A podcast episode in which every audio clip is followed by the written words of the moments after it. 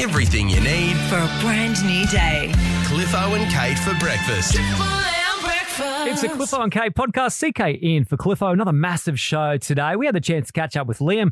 He's raising money for his mate Dylan, who uh, is unfortunately going blind. And Kate, they've put on together this epic charity day, the Mullet Mowdown. Yeah, how epic. They're raising, I think they've raised over $20,000. I love that Incredible. story, CK. It's awesome. Uh, we also chat to Elliot Lovejoy from the Triple M's Rush Hour. He has just finished walking 42 kilometres to raise funds for the people of North Queensland. So we uh, have a chat to him to see how the old legs are holding up. Let's hope your day's going better than the CEO of Woolworths. Uh, yeah, that was a whole thing too, wasn't it? Yeah, tune in. It's the uh, Cliffo and Kate podcast. We've got CK uh, hanging out with us today. Hi, Mum. CK Triple M's Rush Hour with AB and Elliot are helping out our friends in the far north uh, Queensland community. They're raising money through GIVIT uh, to, to give back to this community. And Elliot Lovejoy yesterday successfully walked 42 kilometres Wow. uh, from Gordonvale through the heart of Cairns up to Yorkeys Knob. Uh, Elliot, how are your legs feeling this morning, mate? I feel like they need replacing. I I feel like, um, you know, you see those videos of baby giraffes when they first come out and they don't know how to walk. That's how I feel.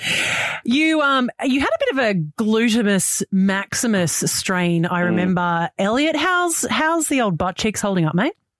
it was funny because I was saying to someone yesterday, I genuinely don't have a bum. There's just nothing there. It's like a Ken doll in jeans, but it's so sore. Yeah, right. it's uh, yeah, she's stinging. Honestly, the most of my body. Oh, I hate to be a whinger. Most of my body, I, I could do with replacing at the moment. Mate, 40, what, 42 clicks, wasn't it, that you ended up walking back through your old stomping ground of, of Cairns? Um, At what point did you just go, bloody hell, this was a bad idea? Uh, about 25 k's in, and, and I remember the moment because I'd, I'd pretty much hit the esplanade of Cairns, uh, which even I'm the first to admit is second rate compared to the to the, uh, the Strand in Townsville. But um, but I don't know. At that point, I knew I still had so far to go. My body was then starting to hurt. I'd never done anything like that. I know there's so many people out there that do marathons or that kind of thing, but I'd never done more than sort of maybe 10k. So Yep. Uh, yeah, I remember the moment well, um, and, and my body just it felt like it was giving up. Mate, you were raising money because obviously Tropical Cyclone Jasper went through that region. There's a lot of people, uh, you know, businesses that aren't open and that sort of stuff. Now, you were raising money for that community. All the money was going to GIVIT to make sure that it was going to the right people in that region. Tell us uh, how much you've actually raised and what it actually means for you personally and the, and the people of that community. Yeah, with, with the latest pledges, uh, we're up over ten thousand dollars, which is amazing, and, and the donations have come through.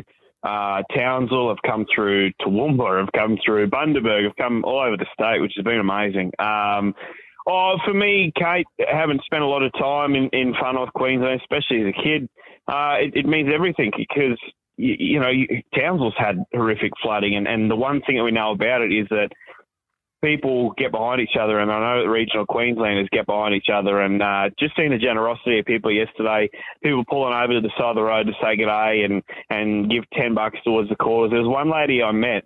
Um, and she was telling me how she lost her home during the flood. She was sitting on her roof. The SES saved her. She lost everything. Uh, I, I was almost in tears as she was leaving. And then she gave me 20 bucks.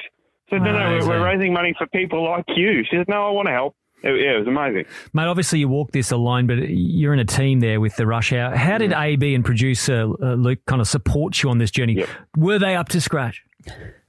Um, I will say the snacks and Powerade quota were outstanding from both of them. They did very well there. Uh, look, they, they were on the road in, in one of the Triple M cars the whole time, checking in every couple of Ks, which which is awesome. It was I, I could feel myself getting pretty mentally frazzled, so it was nice to have familiar faces and voices there.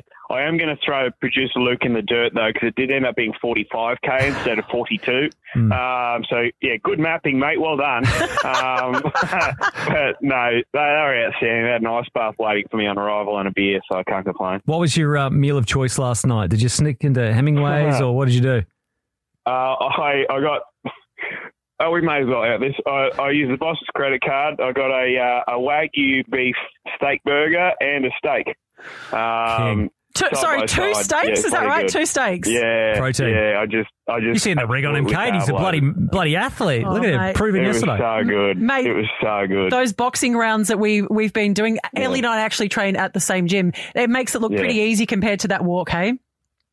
Oh, I don't want to say that because I think our trainers listen. So no, the boxing's equally as hard. Mate, we can't uh, rest up today. We can't wait to hear you and uh, AB on the air this afternoon for Triple M's Rush Hour. Thanks for joining us, mate. Really much appreciated. Nah, appreciate the support, guys. Thank you.